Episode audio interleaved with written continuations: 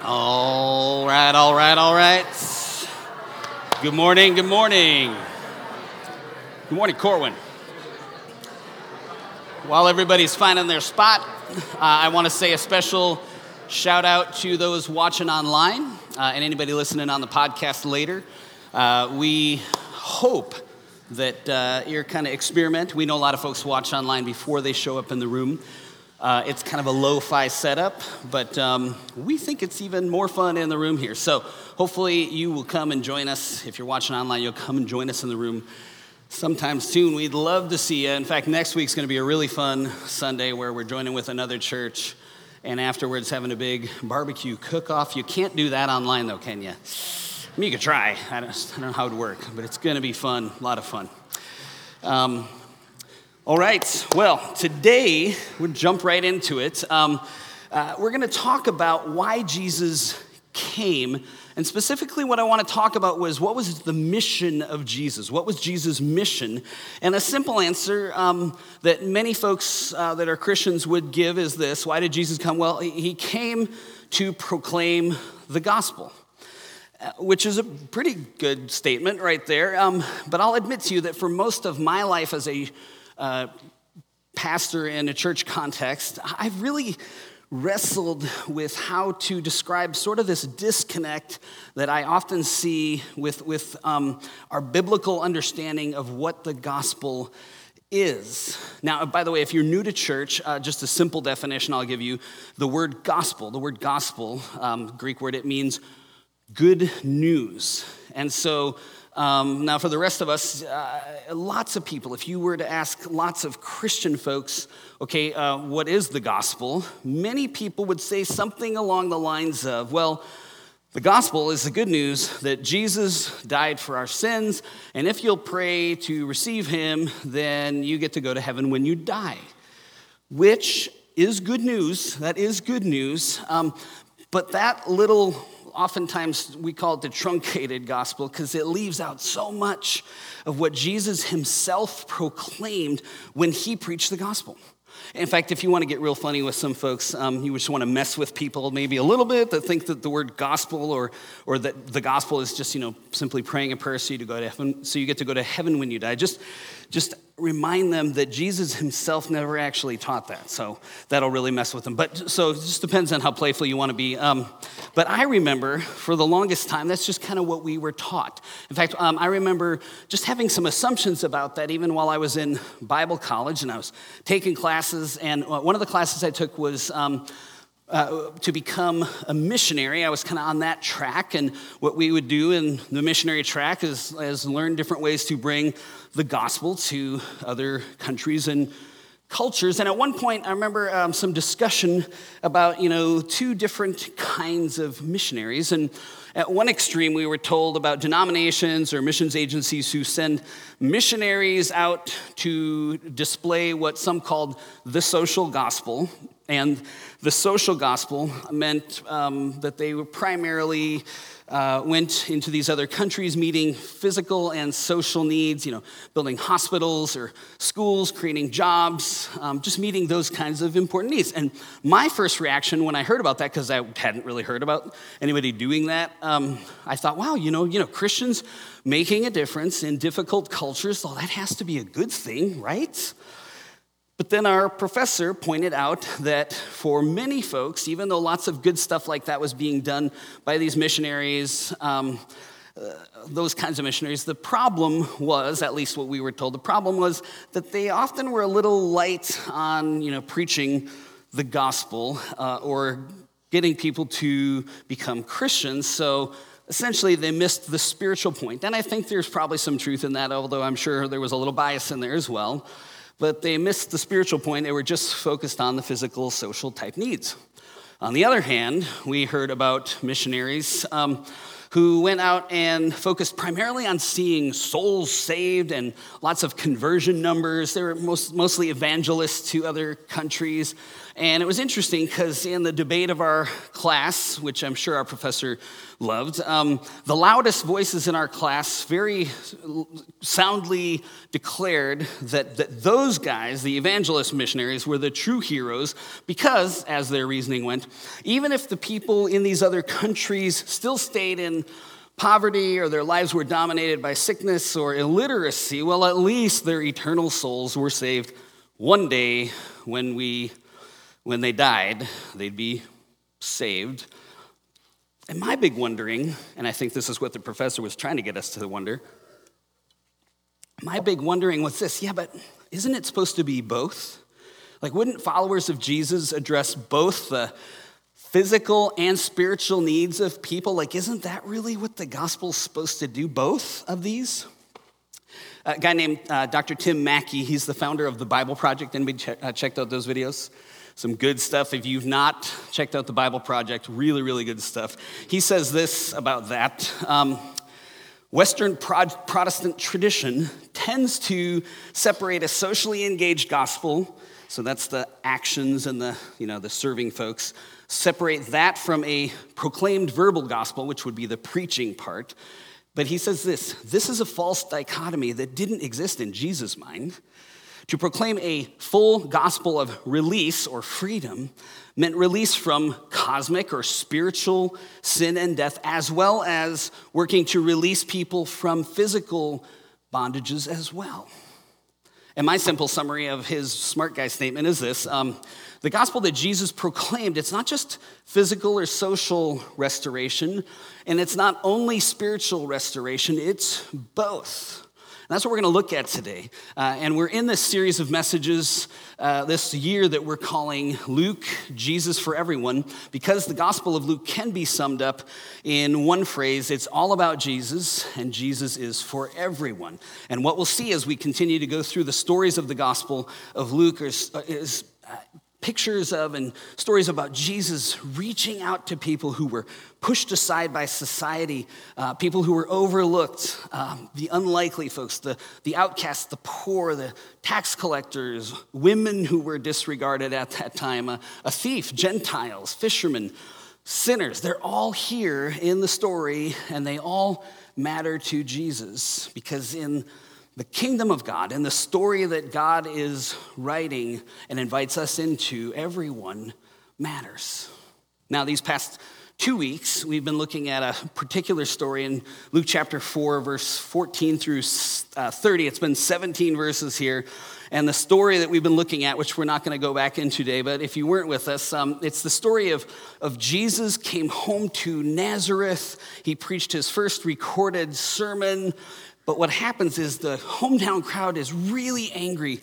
Um, and the reason that they're angry at Jesus is that, that um, when Jesus claimed that the Messiah, who they were all excited to come and you know rescue them and set them free, when Jesus said, "Well, listen, the Messiah isn't going to come and, and wreak vengeance on your enemies. Um, the Messiah is going to give grace to everyone who wants it." And the reaction was not like, "Oh, that's cool. That's a good idea." The people in his hometown like freaked out, so outraged they were that they actually tried to kill Jesus.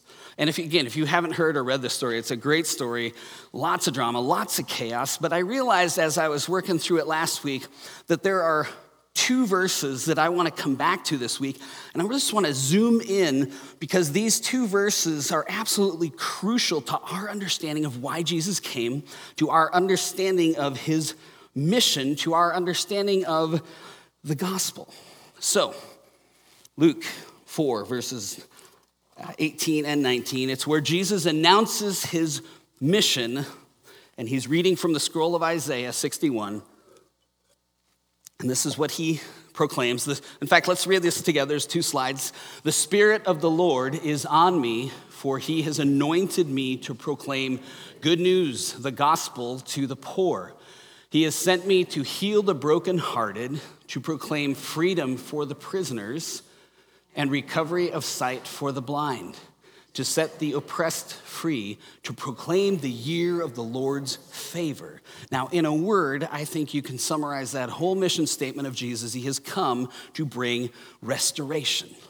So, why did he come? What is he offering in all of those things? He's offering restoration. And Jesus offers his restoration both to us and then also through us.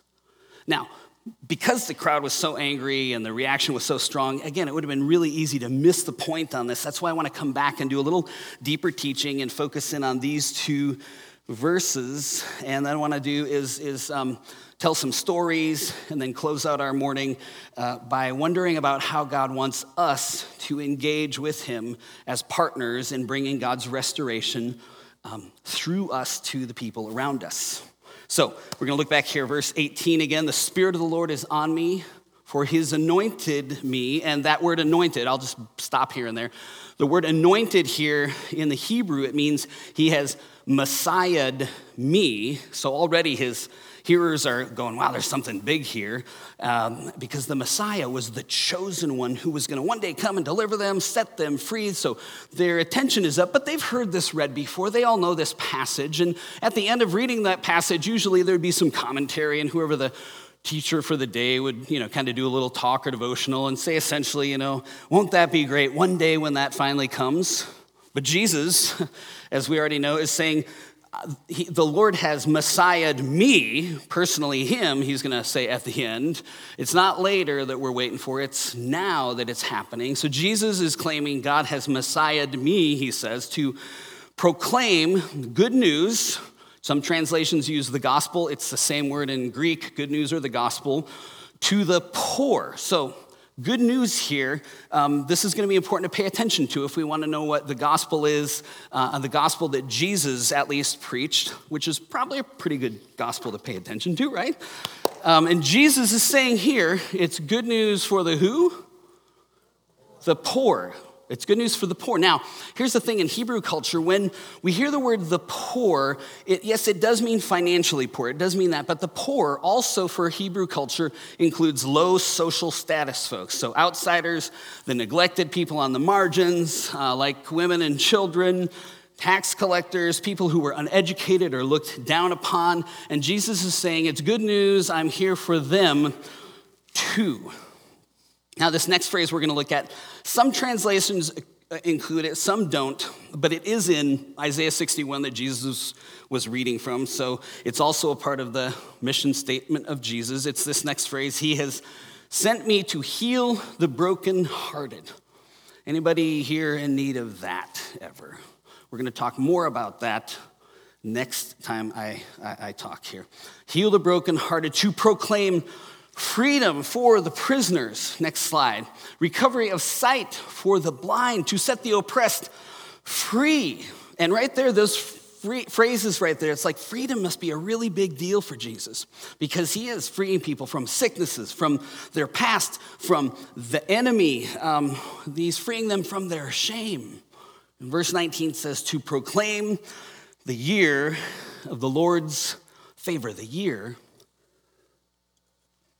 of the Lord's favor. Now, this is a great one right here because um, that phrase, the Lord's favor, takes us back to Levit- Leviticus 25.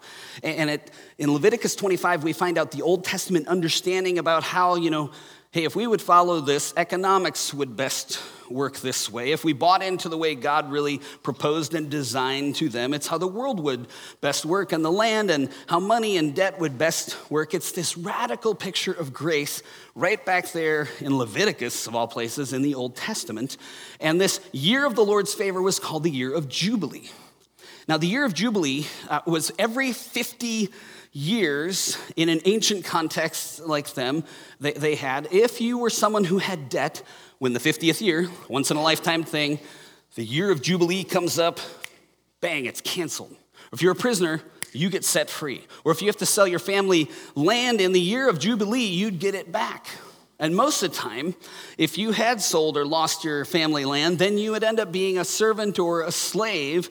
And since poverty is often generational, it's very hard to break out of. So how are you going out of this, to get out of this disastrous position and not pass it on to the next generation? Well, that's what the year of Jubilee was for, that, that no matter what life threw at you, there was hope for a fresh start. So, in the year of Jubilee, every debt forgiven, prisoners set free, the land rested, the pressure was off. and the people of God could breathe again. Doesn't that sound awesome? Like, can any of you use that kind of relief in your life today, right? Like uh, my wife Heidi, she's a real estate agent, but real estate's really slow right now, and we're doing okay, but we're feeling it a little bit. But a lot of the folks that I know that are dependent completely on that business, they are struggling a lot right now. I have a good friend in another state who one, once was the top guy recently in his area for real estate, but this year he's facing bankruptcy. And some of you have had that kind of pressure in your, your job or in your finances. And, and others of us, maybe, maybe for you, your job's fine, um, but how many of you have, you know, some credit card debt? How many of you have a mortgage? Go ahead and feel free to raise a hand if you want. Mortgage, credit card debt, you know, financial stress at all. Man, our offering should be way bigger. This is amazing. Everybody's good? Pass that plate again. Yes, here we go. But I do think, if we're honest, every one of us can kind of relate at some level. But think about it. What if every 50 years the reset button was hit and you were free of all those debts? I mean, you know, some of you might have the, the Chase Freedom Card, right? Freedom Card. That's a false advertising lie from the pit of hell, right? but what if you got Jubilee kind of freedom? That'd be pretty amazing. Like, think about all your debts canceled, starting over, everybody gets a fresh new start. You'd be celebrating, you'd be euphoric, you'd be feeling jubilation, which is Jubilee, right? That's where it's coming from. And that's why the year of the Lord's favor was called Jubilee. And right here, verse 19, in his hometown, Jesus says he's come to proclaim the year of Jubilee, the Lord's favor. And then he closes the book, leaves out the vengeance, if you remember from last week, closes the book. He sits down. Uh, verse 20 the eyes of everyone in the synagogue were fastened on him, and Jesus says, Today, this scripture about Jubilee is fulfilled. Not, won't it be nice someday? He's saying, No, no, right now I am bringing that. I am fulfilling that today. And again, what we see through the rest of the book of Luke now, we're going to see those stories of Jubilee, the gospel, good news to the outcasts and the poor, people being healed from sickness and death, being set free from oppression and possession, because in Jesus, grace has come, and in Jesus, restoration is possible finally for you, for me. But also, if you're one of the people of God, restoration then comes through us to the world around us. Now, I kind of remember, you know, last week, you know, the people here when Jesus says this, they don't, they, all that's lost on them. They just get mad at Jesus and they try to kill him. And I, I sometimes wonder, like, I wonder if anyone in that community later, after it was over and Jesus got away, I wonder if any of them wondered, thought back on his words, uh, the ones that we just read, and just said, what, what if Jesus was right? What if, what if God really is bringing the restoration we've all been waiting for? I mean, I mean, these promises of God were such a big deal, like good news to the poor, broken hearts, healed freedom for captives, blind eyes open. Like this is audaciously good gospel news. In fact, this gives us a much bigger picture of the gospel that Jesus preached in these verses. Eh, eh, hear me. Jesus' ministry did not just focus on the need for forgiveness. It did, but not just that. It was holistic, ministering also to the physical, social, and relational needs of the people that he came in contact. It was truly good news for the poor. So, what is the gospel? Yes, it is forgiveness, but remember, it's not just forgiveness, it's the restoration of all things. And Jesus offers his restoration to us as individuals, because we need it, but then also through us. And as followers of Christ, we get to offer God's restoration by living lives of following Jesus, loving and serving those around us to bring restoration to our broken world. Restoration to us and through us. And by the way, uh, in a couple weeks, I'm going to come back and I want to focus in on restoration to us, what that looks like for God to heal our broken hearts and restore us. What does that mean to us? Um, but this week, I want to, with the rest of our time here, I want to, I want to look at restoration through us. at how God invites us to partner with Him in bringing His restoration to our lost and broken world. Now, the thing is, when Jesus stands up and does, you know, what we see as his first recorded sermon, like this was not a brand new idea. Um, from the beginning of the people of God, all the way back in Genesis chapter 12, this was God's plan to, to, to have us partner, to have a people to partner with Him to bless the world and bring restoration to the world. It started out way back, Genesis 12, when Abraham was still called Abram. Verse 1, Genesis 12, the Lord said to Abram, Leave your country and your people and your father's household and go to the land I'll show you. I will make you into a great nation. And everybody's like, yeah, right? Next slide. And I will bless you. And later on, for centuries, the Jewish people, but yes, I will bless. Yes, we'll take the blessing. I will make your name great. Woohoo! And you will be a blessing. Okay, cool. Yeah, that's cool, right? Right? Verse three, I will bless those who bless you, and whoever curses you, I will curse. We'd all be like, yes, right? Get that, take that, we'll take that, right? And listen how it finishes. And all peoples, all people, all peoples on earth will be blessed through you. God's intention for the people of God, which then was uh, the people of Israel, the Jewish folks, and now the people of God expands to us, the followers of Jesus, the church. We are the people of God. He wanted them, He wants us to be a blessing to all the peoples on earth. It's His intention from all along to have also this external focus to live for the sake of others, to not just hoard it to ourselves, but to have a posture of living for and loving for the sake of others. For us to be the people of God on a mission from God, not just in it for ourselves, for me and mine, but to be partners with God, looking for ways to bring God's restoration to the world around. Now, if you read the Old Testament, and if you look at the church today, but if we'll pick on the Old Testament first, if you read the Old Testament um, and follow this people of God's story, the Israelites, we, we see they keep losing the storyline, don't they? Especially when they're oppressed by others, enslaved by others. Like, I, I, I get it, right? It's easy to understand why when those kinds of awful things happen because other nations are coming against them, it's, it, yeah, I'd, I'd probably close circles and try to protect me and mine but when we do that, we lose track of the original plan of God to make them a blessing to all the peoples on earth. And that's true for us today as well. For us as the church, we can very easily forget why we exist. There is a danger for us in the Western church, especially, to become so inwardly focused that we too can forget our mission from God to love others and engage our lost and broken world to bring restoration. God's restoration. That's what we get to do. But ultimately, we can't stay focused on our own self absorbed concern for me and mine, because for the people of God, following Jesus results in a life lived for the sake of others. Which makes me sometimes just wonder what, what if the church remembered who we were and why we were here? What difference would that make? We remembered who we were, why we were here. Let's check out this uh, video right here.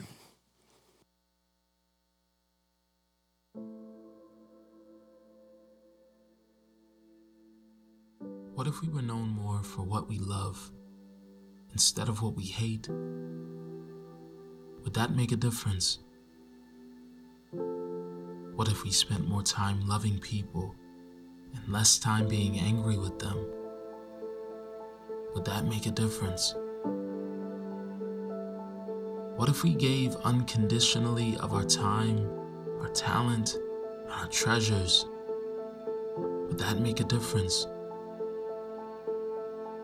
What if we shared the difference Jesus has made in our lives and stopped pushing away those who aren't there yet? Would that make a difference? What if we walked in the steps of our Savior? Sitting with the broken, caring for the poor, loving the lost, would that make a difference? We live in the midst of ruins, surrounded by brokenness, pain, and loss. It's a moment made for us, a calling we were created to answer, not with judgment, not with harsh words or self righteousness, with love, the love of Jesus. What if the church acted like the church? Would that make a difference?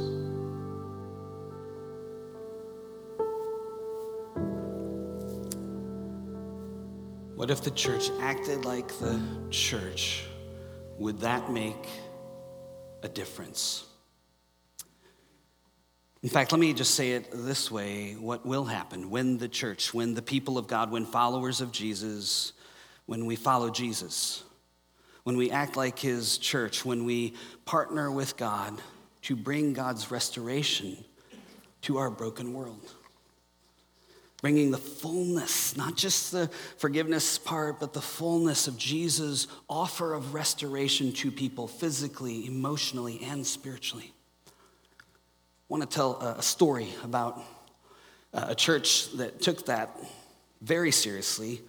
Um, and uh, to me, it's one of the just most powerful stories that sticks out. Now, for, for me, um, before I came to here in, in uh, 2017 to, to work at Hope, before that, I worked for about two years for a small ministry development organization called Reconciled World. And Reconciled World is a great ministry, and, and the main goal of our ministry um, was to help impoverished villages in the hardest, like most closed nations on earth come out of poverty. Now, a lot of times when organizations do that, uh, you know, they just try to raise a lot of money and, and build infrastructure, and, and um, usually the needle moves a little bit, and it's better than in, it was. But um, our organization was comprised of people who had worked in those other kinds of organizations and wanted to try something where we would teach the truths of Scripture to counter the generational lies that hold people in bondage and poverty. And so um, we didn't want to go with resources. We wanted to at least just start with training people with scriptural truth. Um, and by the way, uh, we wanted to make sure that it was led by people in the villages. So we didn't send our teams like into the villages to do the training. We would get pastors from these small villages who would come together, and then someone would train them and coach them, and they'd go back and check in. But most of the time, these places are too dangerous for any Westerners to go to, um, which is why I can't tell you the country where the story is that I'm telling today. But um, um, important part of, of what the ministry did and this was not my idea. I just like jumped in and these people are brilliant so i got to be a part of the organization. But w- what they did they wanted to make sure things were holistic not just witnessing or telling people about jesus or having them pray the prayer not just learning more bible or theology although that's fine and good. Um, wanted to focus on teaching tiny groups of christians in these impoverished villages for look to look for ways to be the church to like bring hope and restoration to their communities simply by loving and serving them. And we just called the thing acts of love. We would teach them how to do acts of love. Listen just love and serve no strings attached. You'll bring restoration just by letting your light shine letting god's love flow through you. You just be the church. So these church leaders would go to the training, they go back to their little villages, and most of them were incredibly impoverished. Um, and they would say, hey, to their handful of believers with them, um, hey, let's find ways to do acts of love in our village. Um, let's, let's be the church. And then the fun would always begin. They'd pray, they'd listen, and they'd try stuff, right? And these are really impoverished places here, very little bit resources. So we'd always say, hey, start small, you know, just do small things like pick up garbage. Um, maybe help clean up like a public area in your village or you know, help out a widow, um, you know, that kind of thing, right? Uh, Steve Sjogren calls this small things done with great love. Just small things, nothing big and giant, right? But in uh, one country uh, in Asia, which again, I can't mention the, the nation, instead of, you know, they did a few things that were small. They were like, this is amazing, but let's go big. We, we think God told us to um, go really big, and they decided they wanted to build stable homes for everyone in their community. So, way big. These are not small things. They went way big, right? So, they do a survey of the area. They know that we don't have any funding, there's no other agencies in the area. And they decide there's about 35 houses that are like ready to fall down or need to be rebuilt or repaired. And so, the church members of this little tiny church, um, where it's illegal to be a Christian, they worked together, collected resources, gave everything they could, provided all the human power, and they were able to finish 17 of the 35 homes, which is not bad, right? But after completing the 17th house, they realized they got nothing left to do number 18 through 35. But instead of becoming discouraged and giving up on the task that they set out to complete, they decided, well, we think God told us to do this. And so we're going to fast, and then we're going to hold an all night prayer meeting to ask God, who we believe told us to do this, we're going to ask God to help us finish the project. So they do the thing, they pray all night, they get ready to leave the church in the morning, and as they get ready to leave, suddenly these large flatbed construction trucks filled with building materials pull up outside the church and start dumping loads in the empty space that was next to the building. It wasn't marked a church because that would have been, you know, not a good idea. So it's just this building, nobody knew it was a church, starts dumping stuff in the empty space. And so the church members are confused, and so they rush out to tell the truck drivers, hey, hey, hey, you got the wrong address. Like, we didn't order any more building materials. We have no money. So there's nobody here that can pay for all this stuff that you're trying to drop off. And the truck drivers said, Hey, listen, hey, it's your problem now. If you don't want this stuff, then, then you're going to have to move it yourself. And they were really confused, but further discussion revealed that these perfectly good materials were surplus from a nearby government warehouse, and they were being disposed of to make way for new materials that were coming in. So these materials here were free. So the church leaders asked the truck drivers, Well, why'd you dump them here? And they didn't really know how to respond. The drivers just said, Well, you know, we drove along around here and there. We drove around long enough and we were tired of driving. We just felt like dumping the materials so we could get back to the warehouse. So they just miraculously dumped them right there. And no surprise, the materials that showed up were enough to finish, what do y'all think? How many? The rest of the houses. Yeah, the last of the houses for the community. I mean, this was amazing. See, these people steadfastly believed that showing God's love was looking like partnering with Jesus to bring restoration.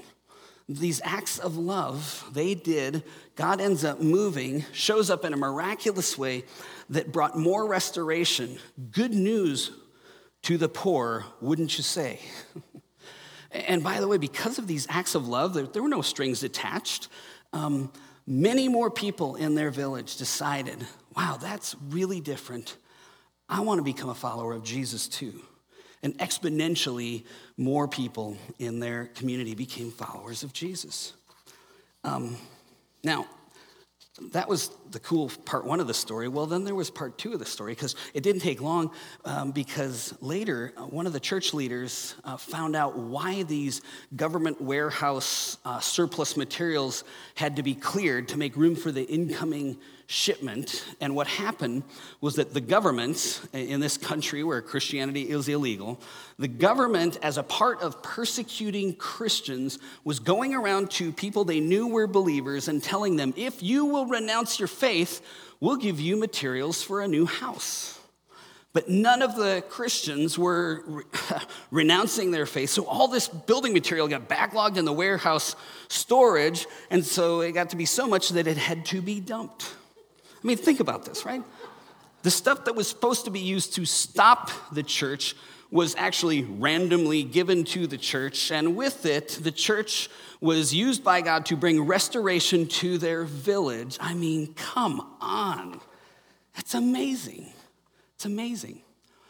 But more, more to the story. There's more. That used to be the end of the story, but then we found out more because when government officials from another branch of the government, uh, more the housing area, heard what had happened, how these churches had built houses for people for free, no strings attached, that branch of the government came to these Christians who other branches were persecuting, right, and said, hey, lots of times when we give people materials to repair or build new homes, they just sell the materials and waste the money on alcohol and other stuff, which makes us look bad because now our quotas aren't being met. So if we give you guys the materials, would you keep helping people, making sure those people in need get houses? they were like, uh huh, yes, sure, okay, yes, yeah, right? Isn't that an amazing story of restoration? Holistic restoration. And for two years um, at the organization that I was working for, a big part of my job was to tell stories like that to pastors here in the USA. So many stories that that's just one of many, many stories. Little churches, impoverished places, just obeying what God calls them to do. That they do acts of love to bring restoration, um, and God used them to bring restoration. Lots of these churches, physically, emotionally, spiritually, physically. It's amazing. Um, there are stories where there had been little areas, little villages, where for decades there had just been a handful of Christians, just a small percentage in a village, just a few people following Jesus in different places. But when they began to demonstrate acts of love, suddenly 70%, 80%, even 90% of some of these villages would begin to follow Jesus, not because somebody preached the pray the prayer so when you die you get to go to heaven message. They watched the full restoration of Jesus coming through the people of God. It's amazing. And I was always just so uh, humbled by watching God bring restoration through his people and churches over there. And for two years, I was honored to tell pastors over here about all the amazing things that God was doing over there through the church. But it wasn't long before telling all these stories started to stir something in my heart, something that I had shut down, something that had gone, uh, I'd say, underground when I had to step out of ministry to try to save my family and then go through divorce many years ago. And, and back then, I just laid down any hopes of ever being invited back into any kind of church ministry here again. But what started to stir in my heart as I told these stories over there about stuff over there was this God,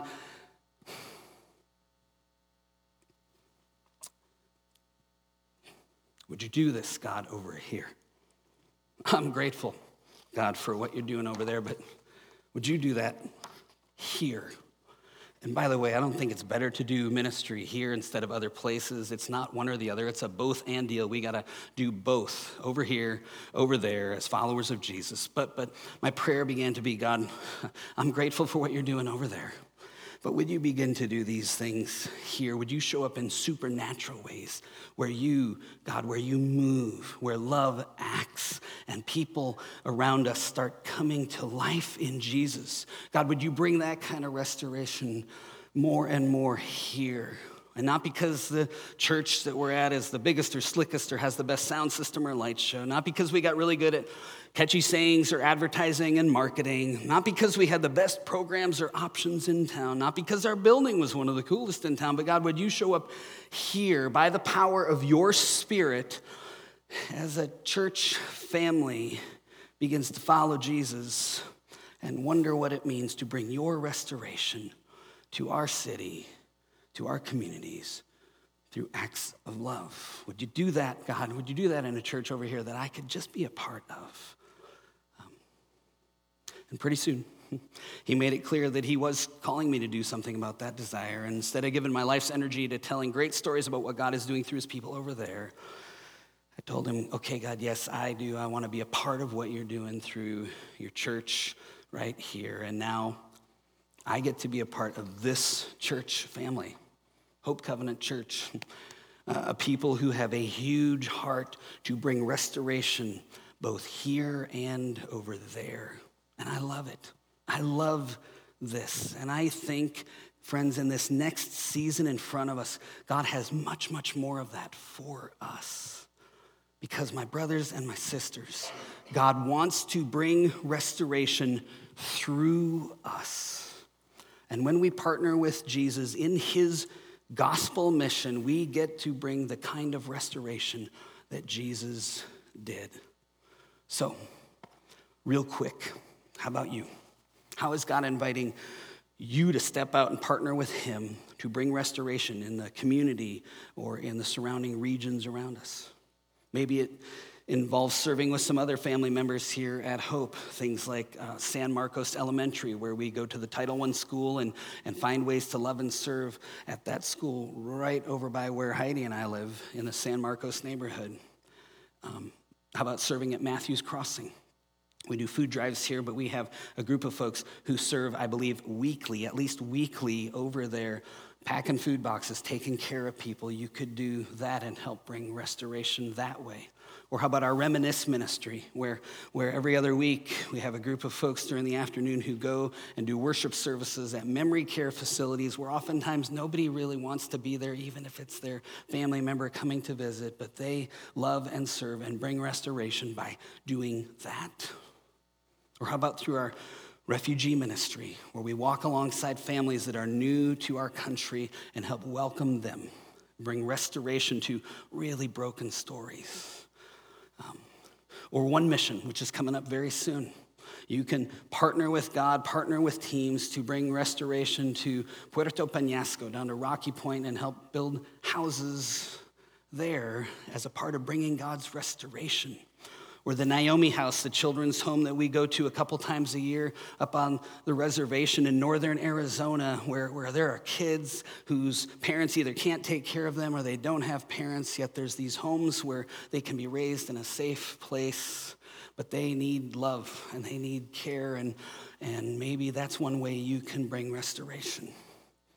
Or VBS, Vacation Bible School, our kids' summer day camp that we do coming up in June. There's a meeting after service um, about that.